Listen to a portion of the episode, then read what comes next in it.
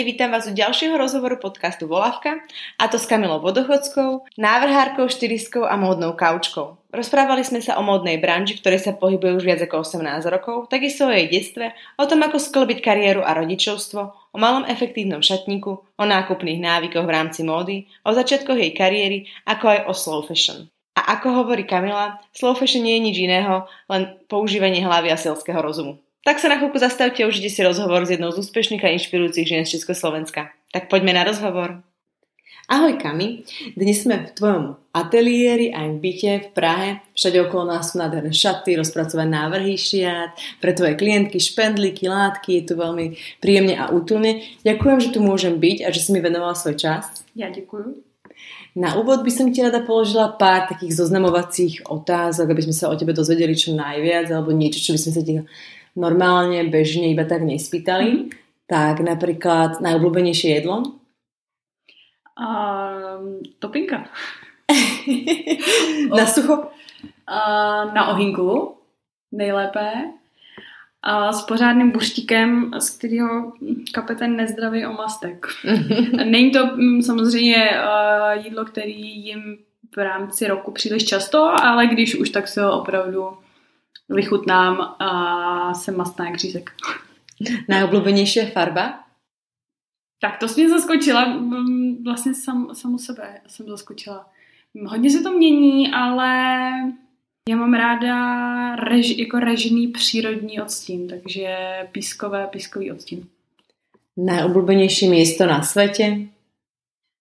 Tam, kde se cítím doma, to je kdekoliv, kde je ten pocit toho domu.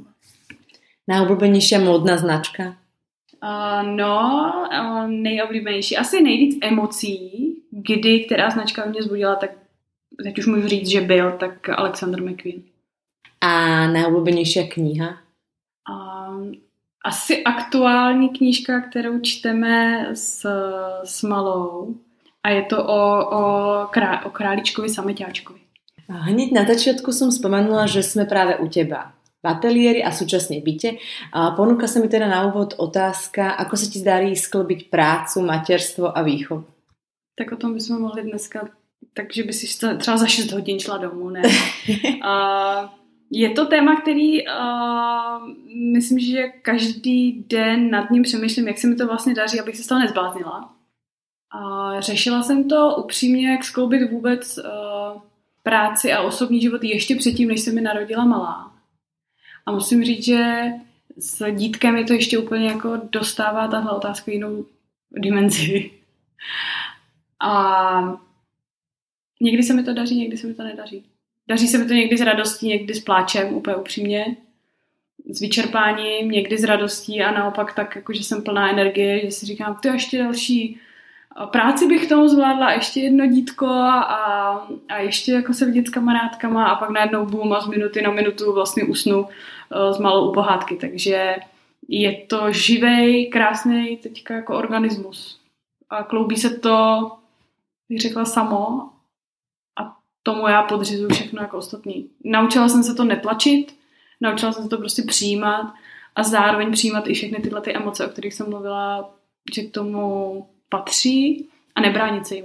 A nestydět se za ně, protože rozhodně nejsem super podnikatelka, super matka, super woman, tak jak mě spoustu lidí jako vidí a nazývá, tak já upřímně říkám, že za to i, že jsem schopná kloubit práci s rodinou, vděčím i svým úžasným klientům, přátelům, který, když byly krize, když bylo potřeba, tak mě podrželi rodině a i mojí chůvě, která je součástí rodiny.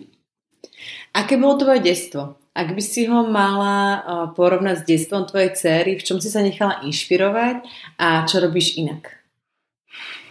Tady by měla teď sedět moje maminka. Moje dětství, já si ho vybavuju v určitých jako okamžicích. Já to nemám jako nějaký dlouhý úsek. Takže mě baví porovnávat si vlastně ty okamžiky, které pak vidím, že prožívám teďka jakoby s dcerkou stejný, jako jsem třeba prožívala v dětství s mojí ségrou, s bráchou, se sestřenicema. Takže naposledy třeba teďka jsem se musela úplně a dcera vůbec nechápala, co se děje, protože jsem se smála jak blázen. když si dávala na hlavu ruličku od toaletního papíru a že je ta pyzená. A já si říkám, jo, já jsem si taky dělala korunku z toaletního papíru, z ruličky, a vlastně mě to hrozně jako baví ty věci, které se prostě dějou doba nedoba. Je úplně jedno, že uběhlo 30 téměř let rozdílu od mýho dětství a dětství mý dcery, protože některé věci se prostě nemění. Mia má už 3 roky. Spomínaš si ešte na začiatky, keď si ju priniesla z pôrodnice a zrazu si bola mamou? Pripravovala si sa na materstvo? Připravovala jsem se tak, že vlastně z té přípravy si myslím, že nejintenzivnější příprava byly poslední 3 týdny, nebo respektive 3 měsíce, když jsem začala stříkat, sakra, tak ono se to jako opravdu děje, musím se víc věnovat sobě. To asi byla jako ta největší změna, ačkoliv jsem vlastně pracovala do posledního týdne před porodem. Tak ale to, že nevěnuju se sama sobě a potažmo samozřejmě jako dceři, tak přišla opravdu v té zásadní míře až ty 3 měsíce před porodem, kdy už jsem byla jako hodně ufuněná, unavená a říkala si, tyjo, tak kdy jindy vlastně se věnovat sobě víc. Samozřejmě to byla hlava, to, že se to pak nedělo v takové míře, to už je moje, i teďka vyčítám si to. Když se mě ptají i kamarádky, tak říkám, změňte to, jděte a celých 9 měsíců, když to jde, tak věnujte sobě, protože už se to nikdy nevrátí. Takže já jsem se z toho poučila, beru to jako fakt. A ty poslední 3 týdny pro mě byly neuvěřitelně kouzelný v tom, že jsem se dokázala na malou napojit. A jenom si vlastně představu s radostí, ne výčitkama, ale s radostí, jaký by to bylo, kdybych se jako na ní napojovala ještě víc než ty tři týdny před porodem.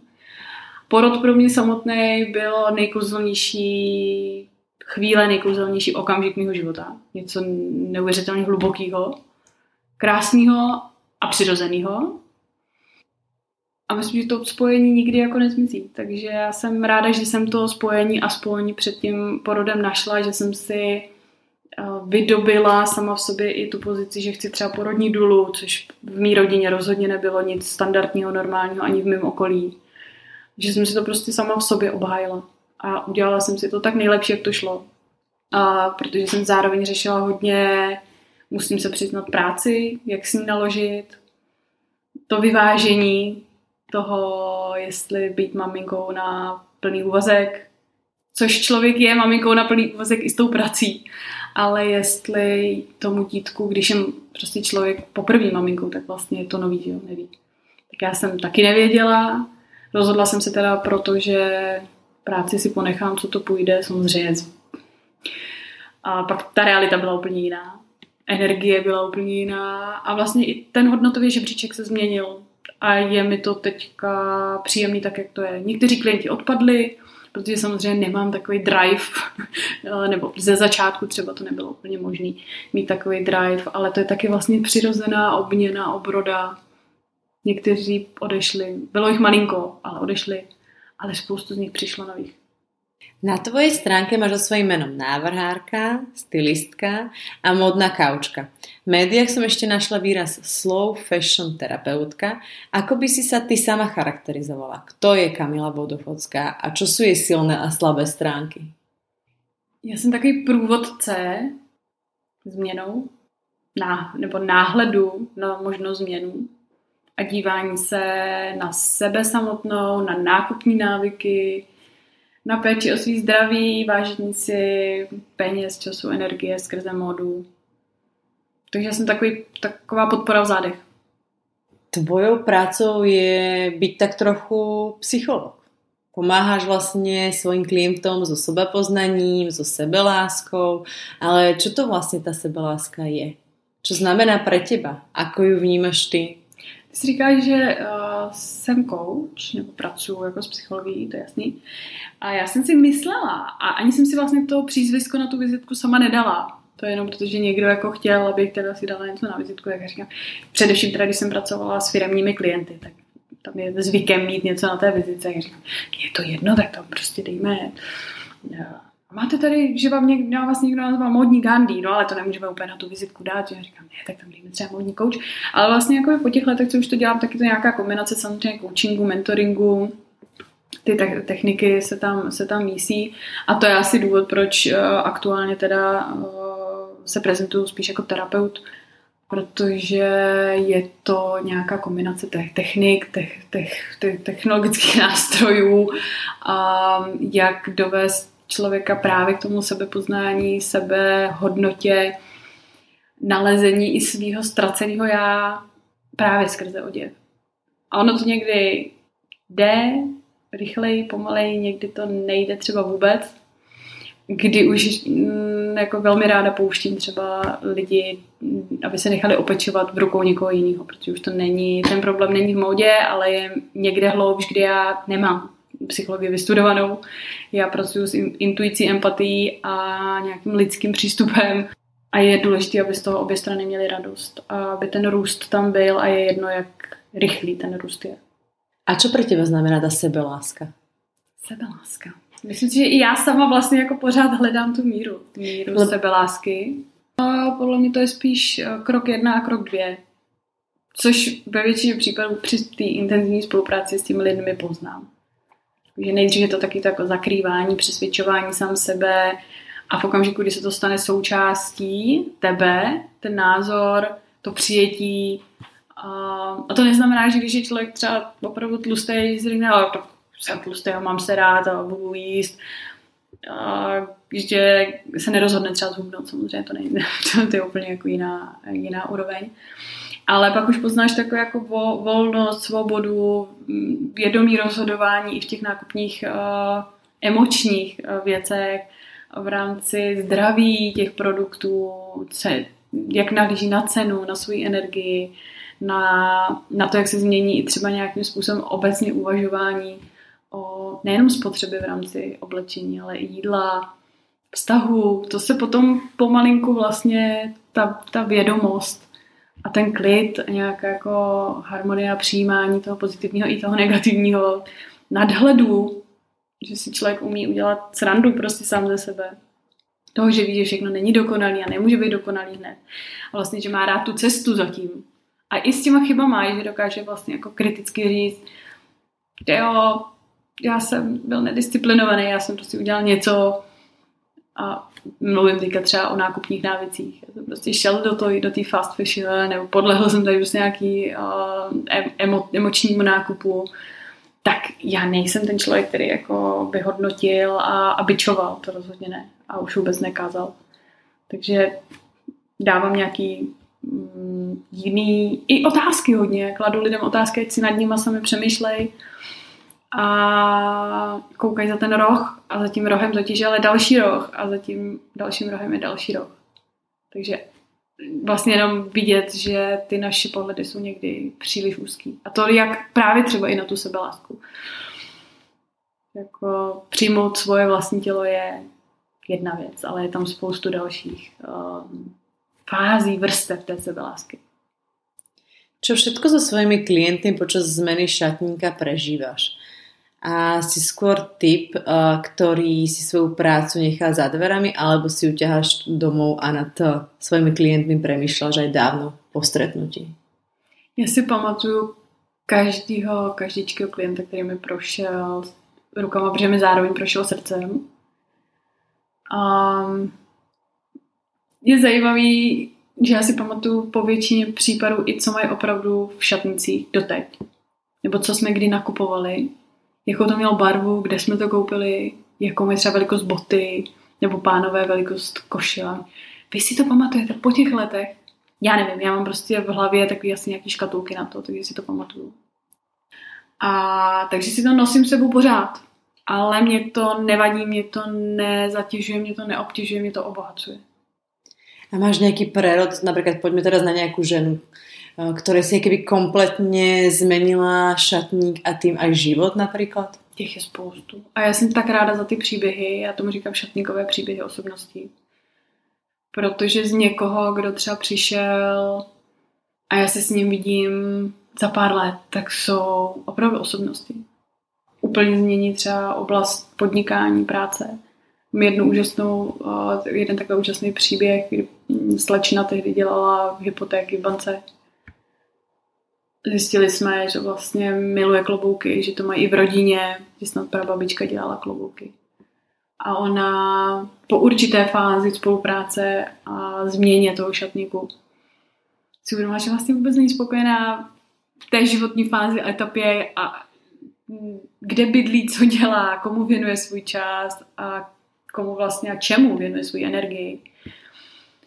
Prodala tady snad všechno, co měla, odvezla si, spalila si ty věci, co jsme nakoupili do kufru, odjela do Londýna, tam si zaplatila kurz na klobouky a má vlastně značku na klobouky. Nevěděla, co bude, ale jenom prostě pak šla a následovala ten hlas toho srdce, ať to zní jakkoliv přeslazeně. Že vlastne tá zmena šatníka pre niekoho sú to len kusy oblečenia, ale vlastne tam ten prerod môže byť oveľa hlbší. A hlavne to se v niektorých případech se to prolíná do jiných oblastí života, to znamená někdo za mnou třeba přijde, protože mění stravovací návyky. A skrz jídlo se dostane k tomu, že chce změnit i návyky nákupní a spotřební v rámci módy. A nebo zase opačně, nebo ke sportu, nebo vůbec k bydlení, že vlastně se rozhodnou ty lidi, my vlastně jako chceme se odstěhovat do jiného státu, do jiné země, nebo chceme našim dětem ukazovat vlastně úplně jiný svět, než ten, v kterém jsme byli doteď zaškatulkovaný, nebo zavřený. A ako ta naša psychika vlastně vplývá na ten náš šatník, na tu našu vlastně skriňu s tím oblečením, jak si to zažal ty u těch svojich klientů? Tak ono to má různý fáze, podle toho i kde každá ta osoba se nachází samozřejmě v rámci nějaké životní situace, nějaké předcházející cesty a i tý dost mlhavý vize té budoucnosti, kam vlastně jako ten člověk si myslel, že i třeba směřuje a najednou mu dojde ty brďo, ale já vlastně si tady sice nakupuju kostýmky, ale dělám to proto, že třeba i moji rodiče chtěli, aby mám vystudovaný to a já to teď dělám a já vlastně ale chci pracovat tamhle z moře a psát knihy. A takže je to něco, co vlastně děláme automaticky. My nakupujeme oblečení automaticky, stejně jako žijeme nějaký určitý čas života dost automaticky.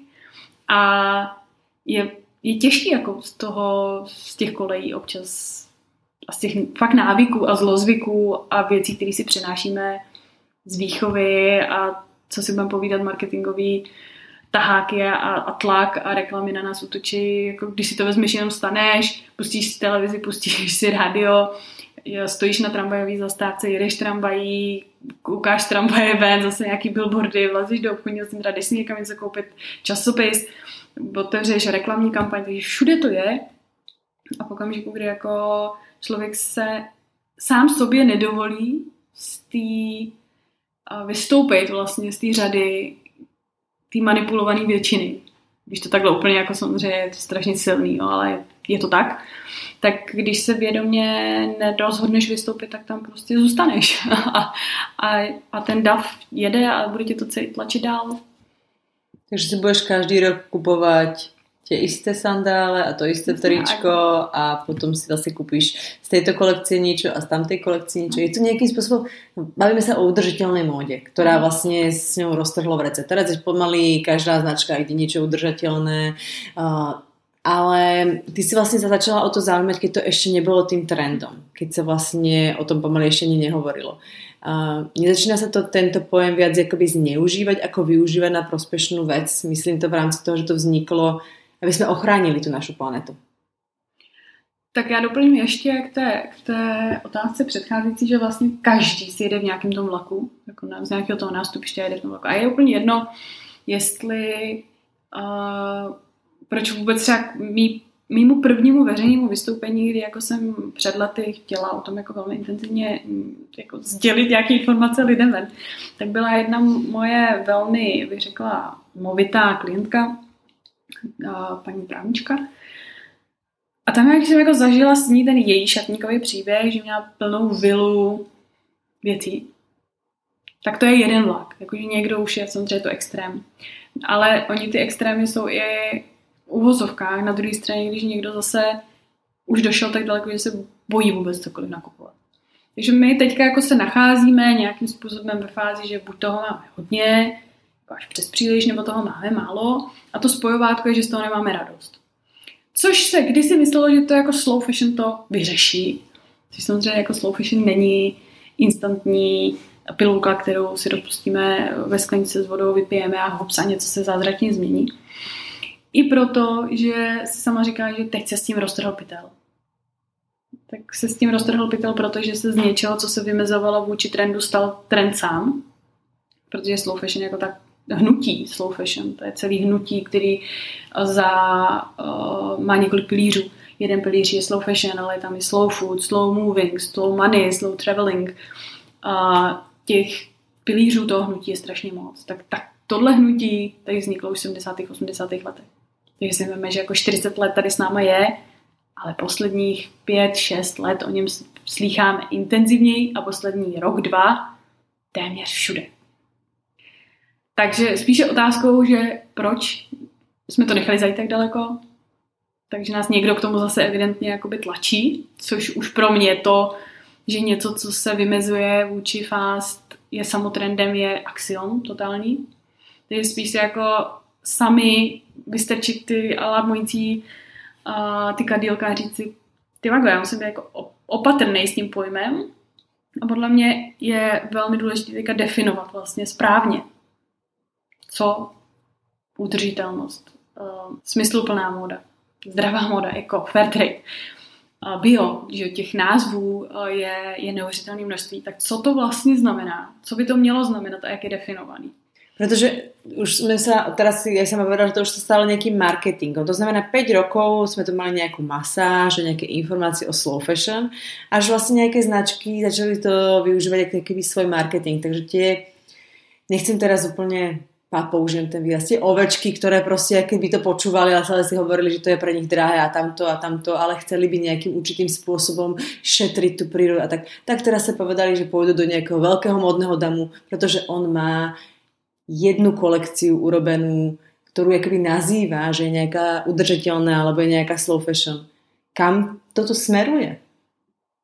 No to je otázka. Když se to špatně uchopí, tak to bude směřovat jenom k tomu, že ty veliký peníze, které teďka plynuly do fast fashion a spotřebního rychlého zboží, tak jenom přesunou svůj kanál jinam, to znamená, budou plynout do dražšího kanálu, protože udržitelná móda je prostě dražší, ale důležité je jako rozpoznat, co vlastně jakoby ta udržitelná, zdravá, dražší móda, jako proč je teda dražší, nebo který ten kousek je dražší, protože je opravdu kvalitnější, zdravější, bez chemie, vyráběnej etickou, transparentní cestou. A to jsou parametry, které tady chybí, nejsou nikde nastavený a je důležité o nich o to víc mluvit a odkrývat nejenom ten hezký produkt s cedulkou udržitelné, ale i ten příběh zatím. A já jako like, ako sa v tom viem orientovať, keby som si naozaj chcela, našetrila som si a chcem si kúpiť niečo, čo mi ale bude sa aj páčiť. Bude mi to sedieť a bude to udržiteľné, alebo budem vedieť, kde sa to vyrába, ako sa to vyrába, aké materiály to využili, ako sa v tom dokážem orientovať, v tom spoti informácií, článkov a značiek.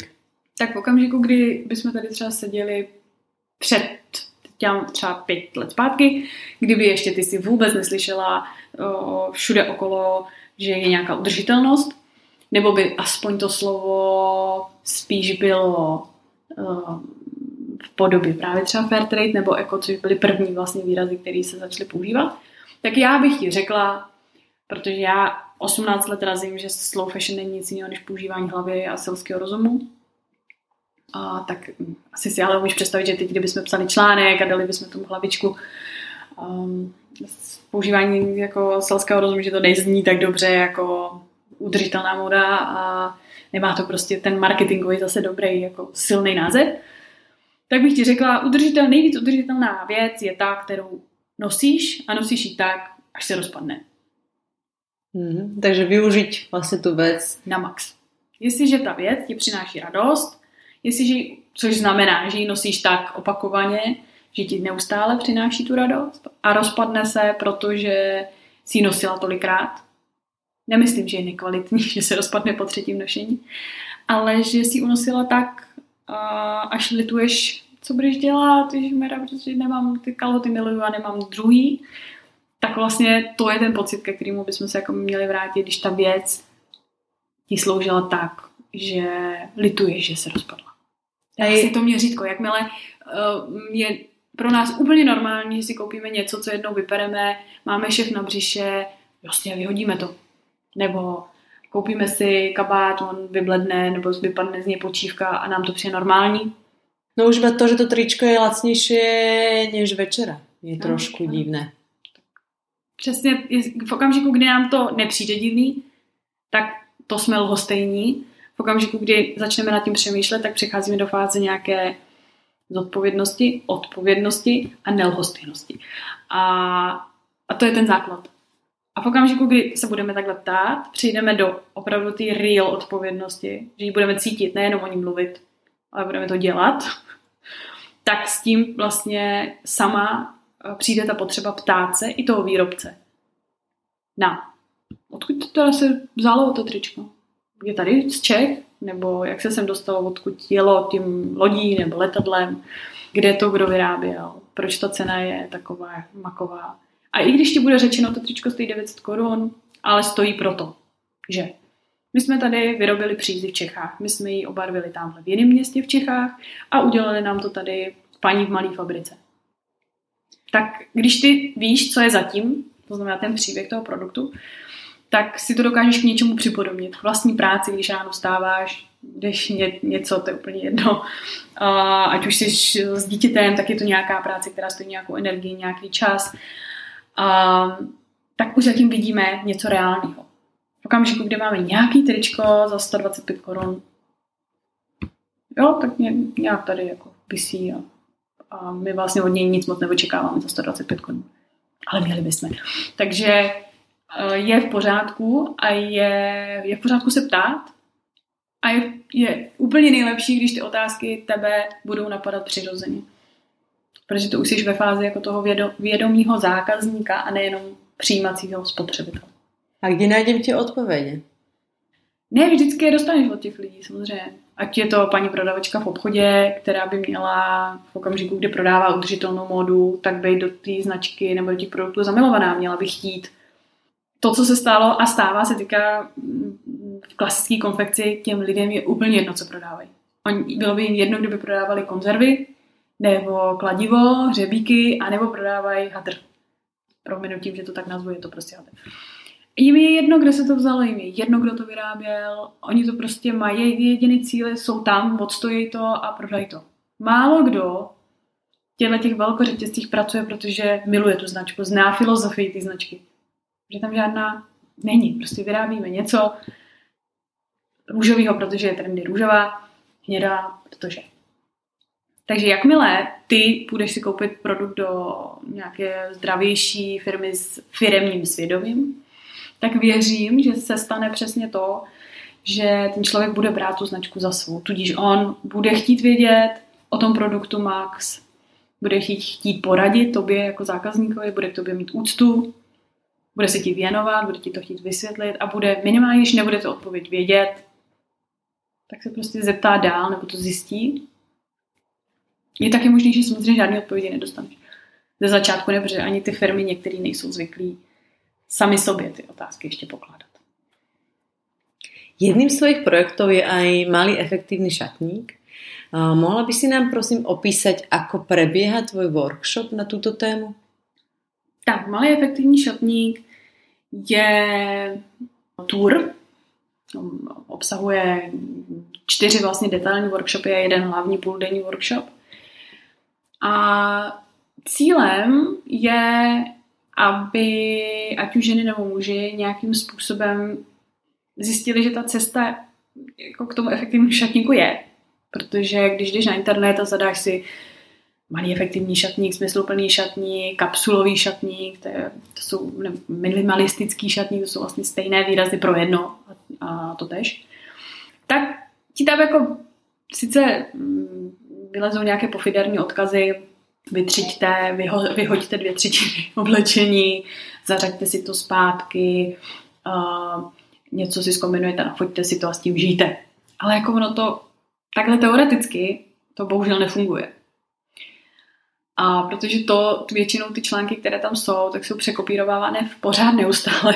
Ty stejné články se stejným jako zdrojovou informací.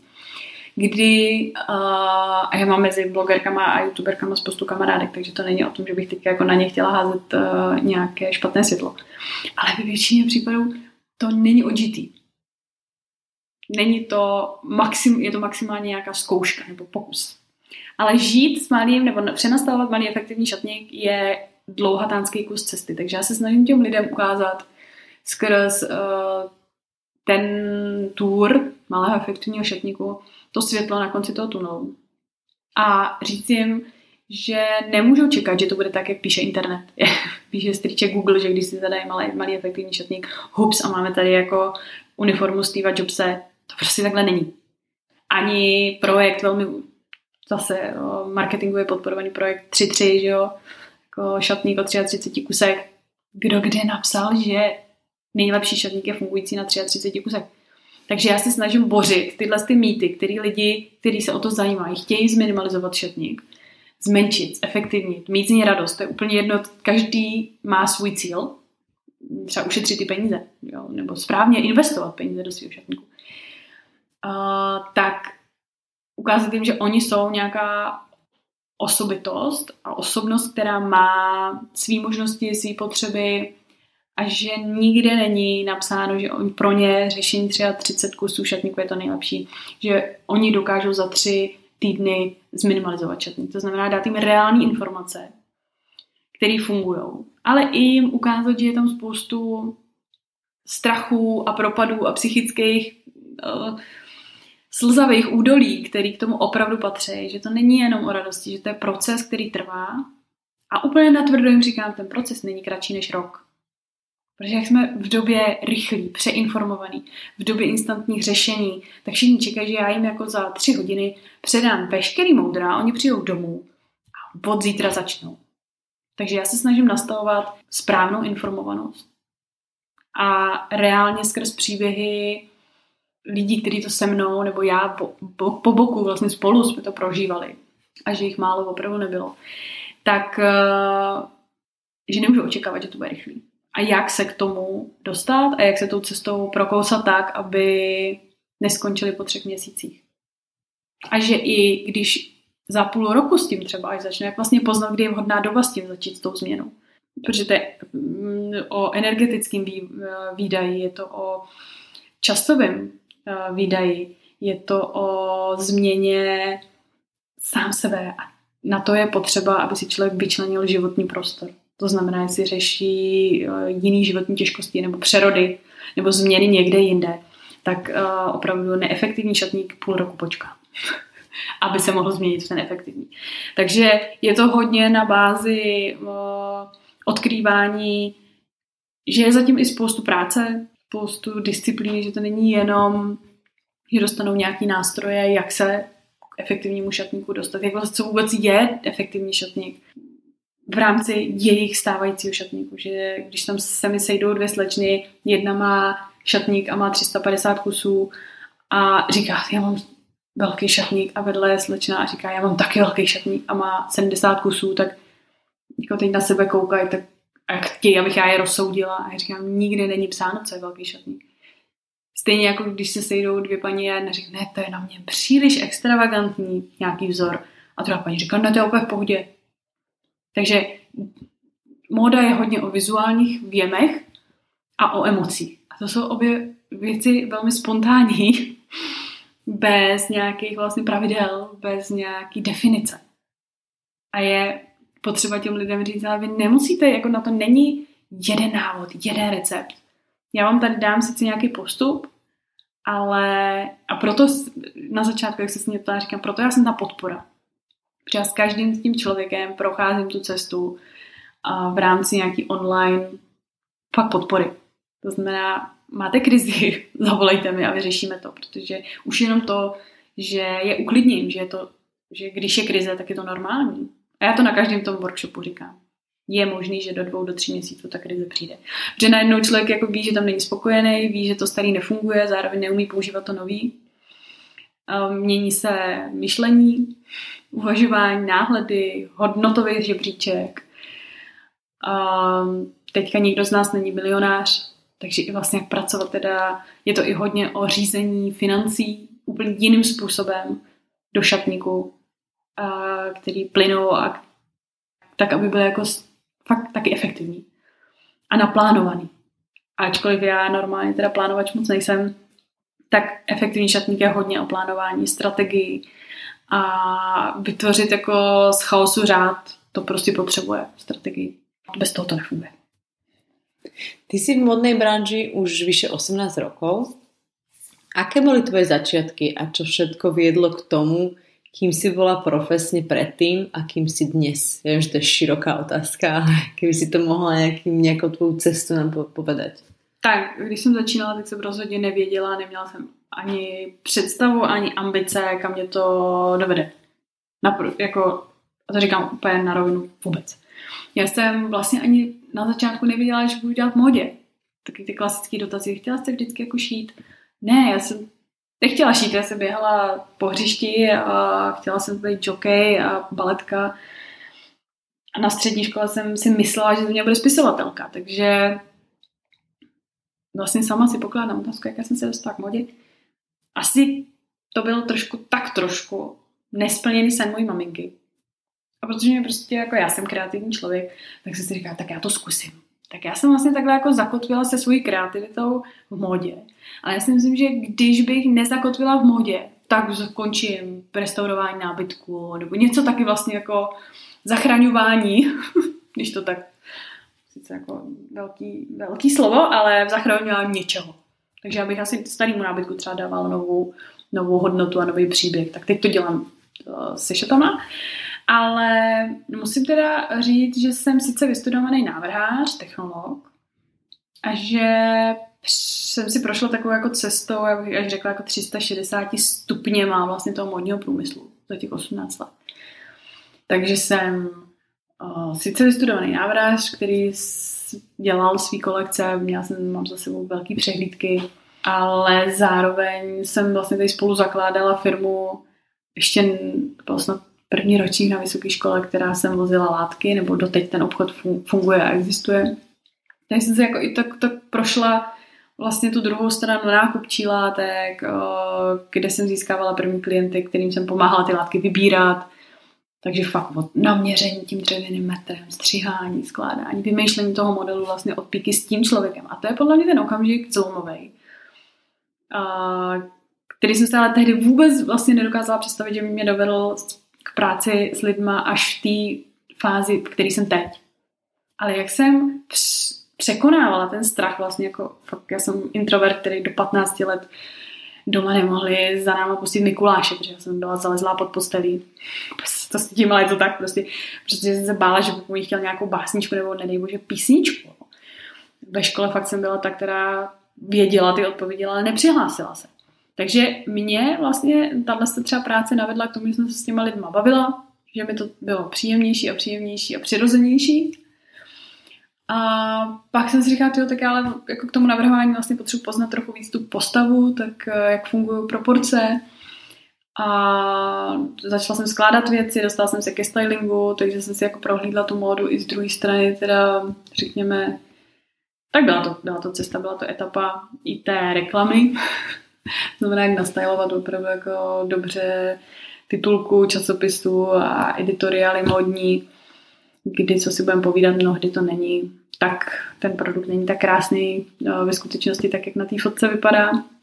Což už jsem si pak řekla, v okamžiku, když jsem právě začala cítit, že v modě není něco v pořádku, tak si říká, já už nemůžu jakoby toho součástí, nebo nechci být toho součástí, dělat z něčeho něco jiného. A moje vlastně se první počátky jako coachingu, no. To je zajímavé. To tak vzniklo asi tak, jak u všech, který zakládají nebo jsou prvonositeli nějakého povolání. Tak to vzniklo asi tak jako přes kamarády a tak pokus omyl. Protože já si pamatuju, to bylo v době, kdy já jsem žila ve Francii a v Americe.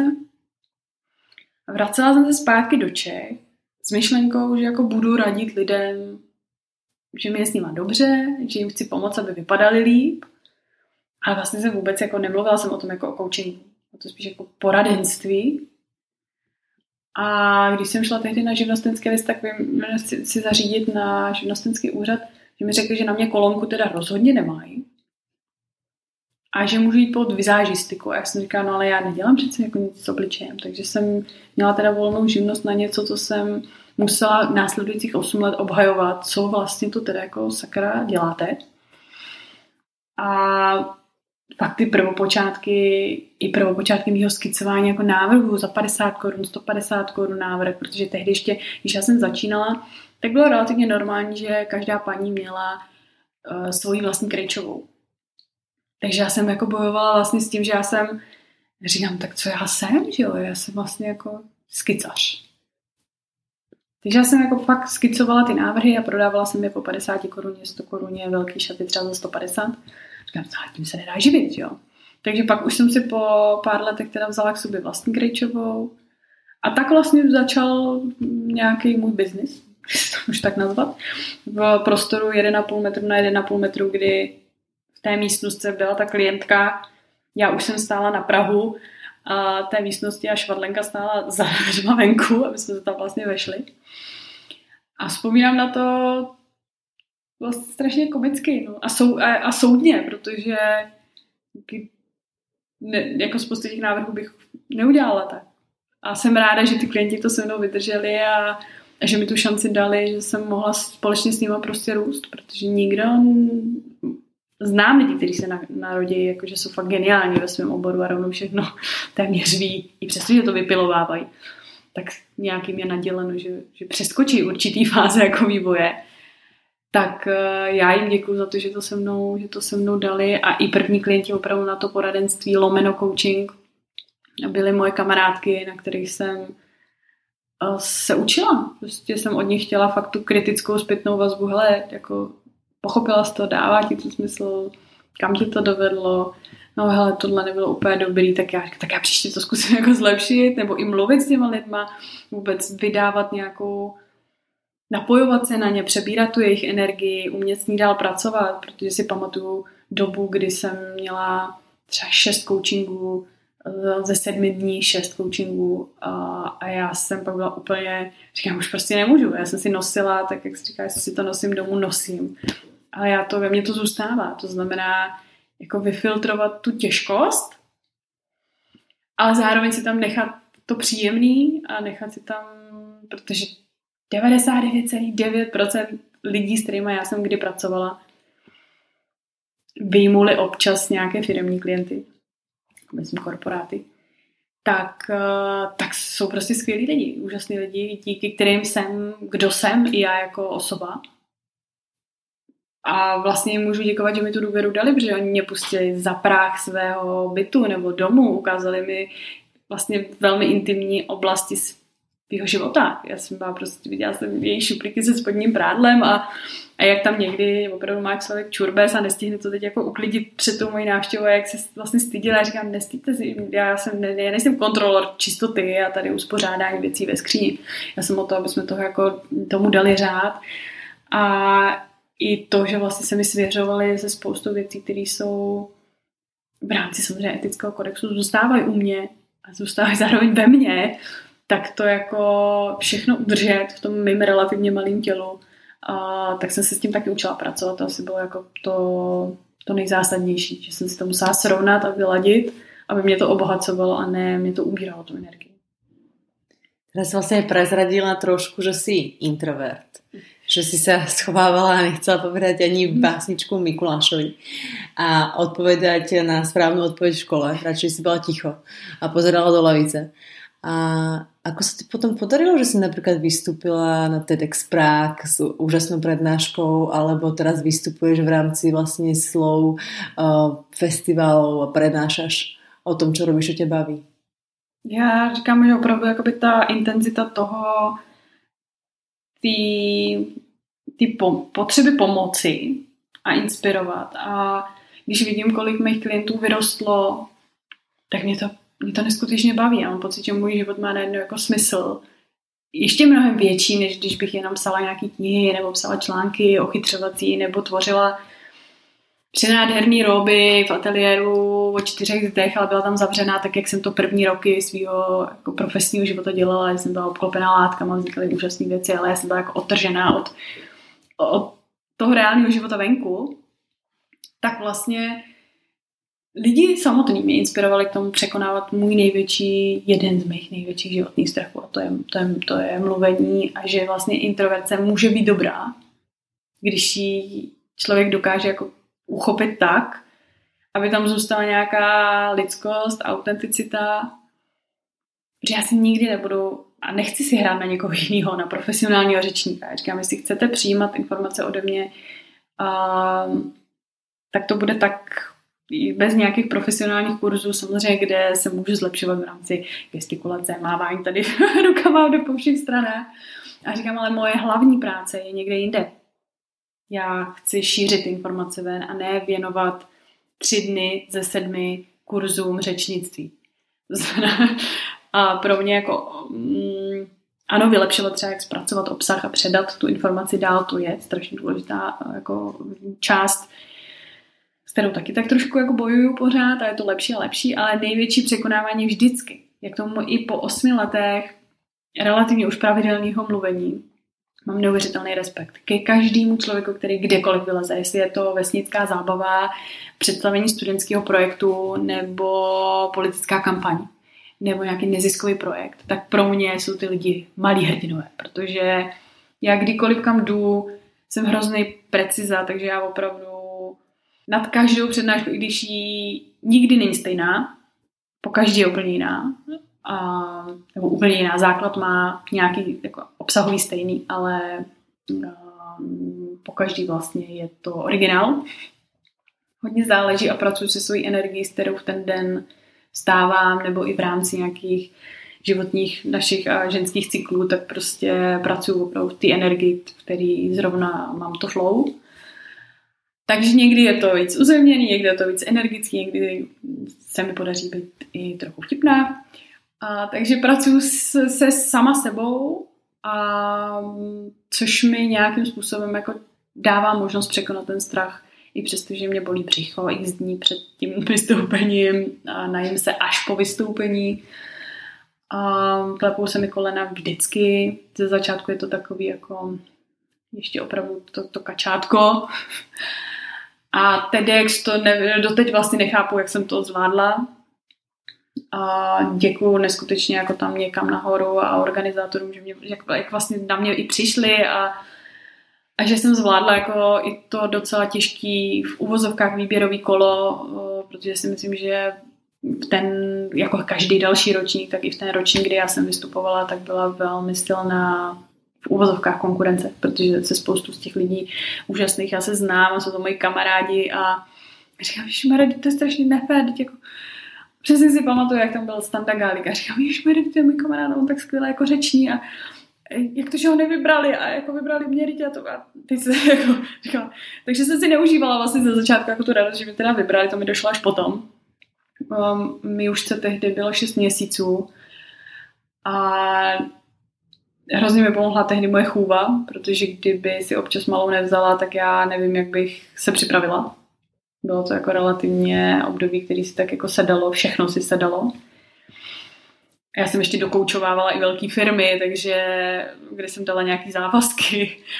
A teď jsem měla kouče jednoho vlastně v Anglii, takže to jsme jeli přes Skype, jednoho tady v Čechách, takže jsme to jako všichni si myslí. A když mě někdo zvene nějakou právě přednášku, tak říkají, a teď vy jste mluvila na tom TEDxu, vy to dáte z patra, ne? A já, no jestli si myslíte, že tam jako každý jen tak přišel a něco tam řekl, tak to není. Zatím teda aspoň pro mě to byla jako velmi těžká 2měsíční příprava, i přestože 12 minut si řekneš, 12 minut to nic není.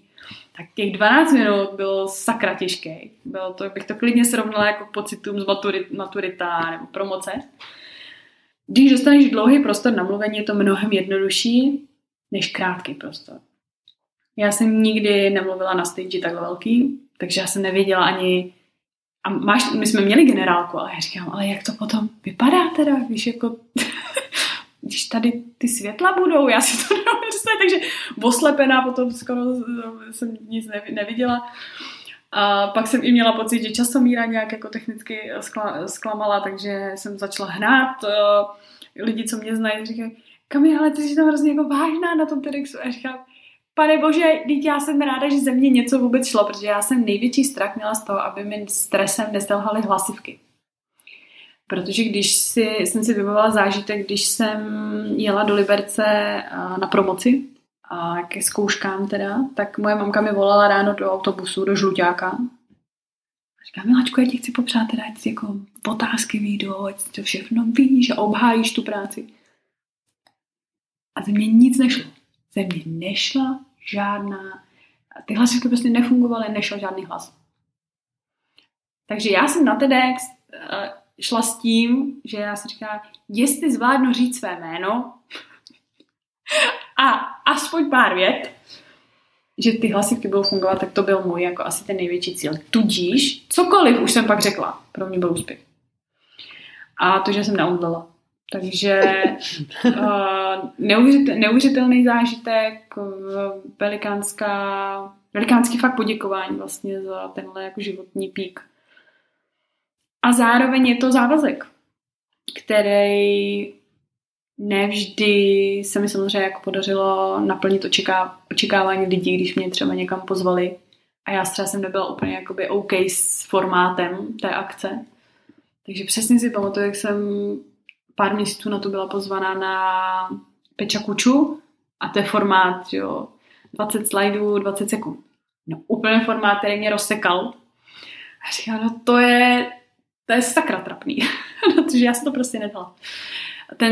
Ten stres fungoval úplně jinak, byl to formát opravdu prezentace, který jsem na ní nebyla zvyklá a tam se krásně ukázalo, že já nikdy nebudu improvizační řečník nebo profesionální řečník, že v okamžiku, kdy se to netýká mýho oboru, kterýmu rozumím, takže mě vlastně ta moje znalost a to know-how a to, že jsem to reálně zažila, prožila, nebo to vím, ať už jsou to třeba technologické věci, tím, že jsem vystudovaný textilní technolog, takže jsem strkala ty věci pod mikroskop do různých chemických roztoků, tak když mluvím o tom, čemu opravdu jako rozumím, tak mi to dodává ten klid, že ten stres a tu introverci dokážu překonat. Ale v okamžiku ve většině případů, když po mně někdo chce jako improvizační řeč, tak tam já se prostě spát nechci a nebudu a vlastně mi to nedělá úplně dobře.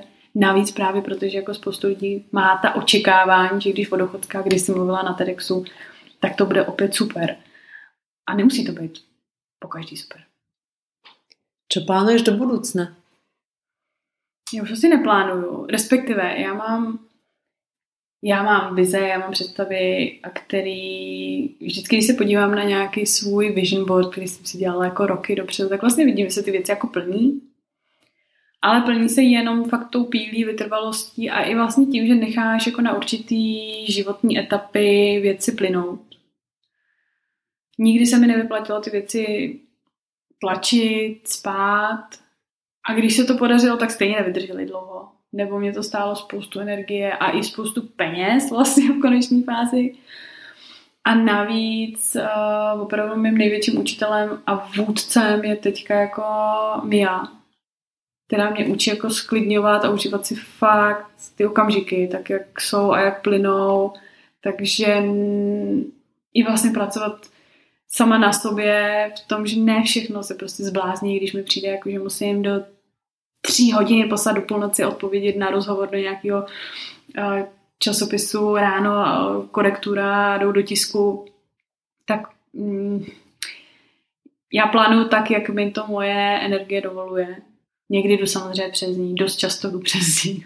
I jestli jsem spíš vědoma vlastně toho, že je víc těch dnů, kdy jdu přes ní, než bych doplňovala ty rezervoáry. Ale zároveň, když už se vyseknu do toho přítomného okamžiku, tak to prožívám teda jako naprosto, takže tady s malou jí dělám koně a malujem a jezdíme na všech možných různých dopravních tady nejenom v prostředcích, protože ona miluje autobusy, takže jako MHDčkem teďka hodně jezdíme pro zábavu. Ale zkoušíme i různý sportovní náčiní a mě to prostě baví, ten maminkovský život. Vlastně s ní znova spoustu věcí objevuju a prožívám. Takže já plánuju ty dlouhodobý nějaký vize který i třeba vím, že v tom vision boardu prostě jsou a ráda bych je jednou udělala, ale když se mi to nepodaří, tak třeba mám nějaký příští život. Takže vím, že od nějakého prvního ročníku vysoké školy tam třeba, kdybych chtěla založit první módní vysokou školu. A samozřejmě teď už se to mění v něco trošku v rámci těch 18 let praxe, že to třeba nebude vysoká škola, ale rozhodně to bude nějaká platforma na vzdělávání o světu a předání těch informací, které mám někomu, kdo s tím třeba až tady nebudu, bude. Nebo ještě lépe, když tady ještě budu. Tak potom, ať si to přejmou, když už to nebudu. Ale předat informace některým dalším lidem, aby je dokázali prostě šířit dál, protože já a mých pár kolegů, který děláme maximum, tak děláme opravdu maximum. To už víc jako na těch pár jednotlivců nejde. A já opravdu cítím velikánskou potřebu zanechat i tady pro to moje dítě tu planetu trošku lepší a zdravější, a než jsem se třeba do ní narodila já. Takže mně přijde, že fakt za ty 40 let jsme si vzali mnohem víc, než co nám vůbec náleží. Takže jestli se mi tohle podaří, tak mám pocit, že jsem tady na tom světě něco trochu malinkatým dílem se pokusila prostě udělat lepší. Ďakujem vám pekne za rozhovor. Ja ďakujem. A prajem všetko dobré pri tvojich projektoch. Nech sa ti darí a nech si šťastná a úspešná. Počuli ste ďalší rozhovor podcastu Volavka. Budem veľmi rada za zdieľanie a odporúčanie vašim kamarátkam, blízkym alebo známym. A takisto za komentára, spätnú väzbu alebo odporúčanie, koho by ste chceli počuť na budúce. Nájdete ma na sociálnych sieťach Volavka, na Facebooku alebo Instagrame a takisto na mojej stránke www.volavka.sk. Teším sa na budúce. Do počutia.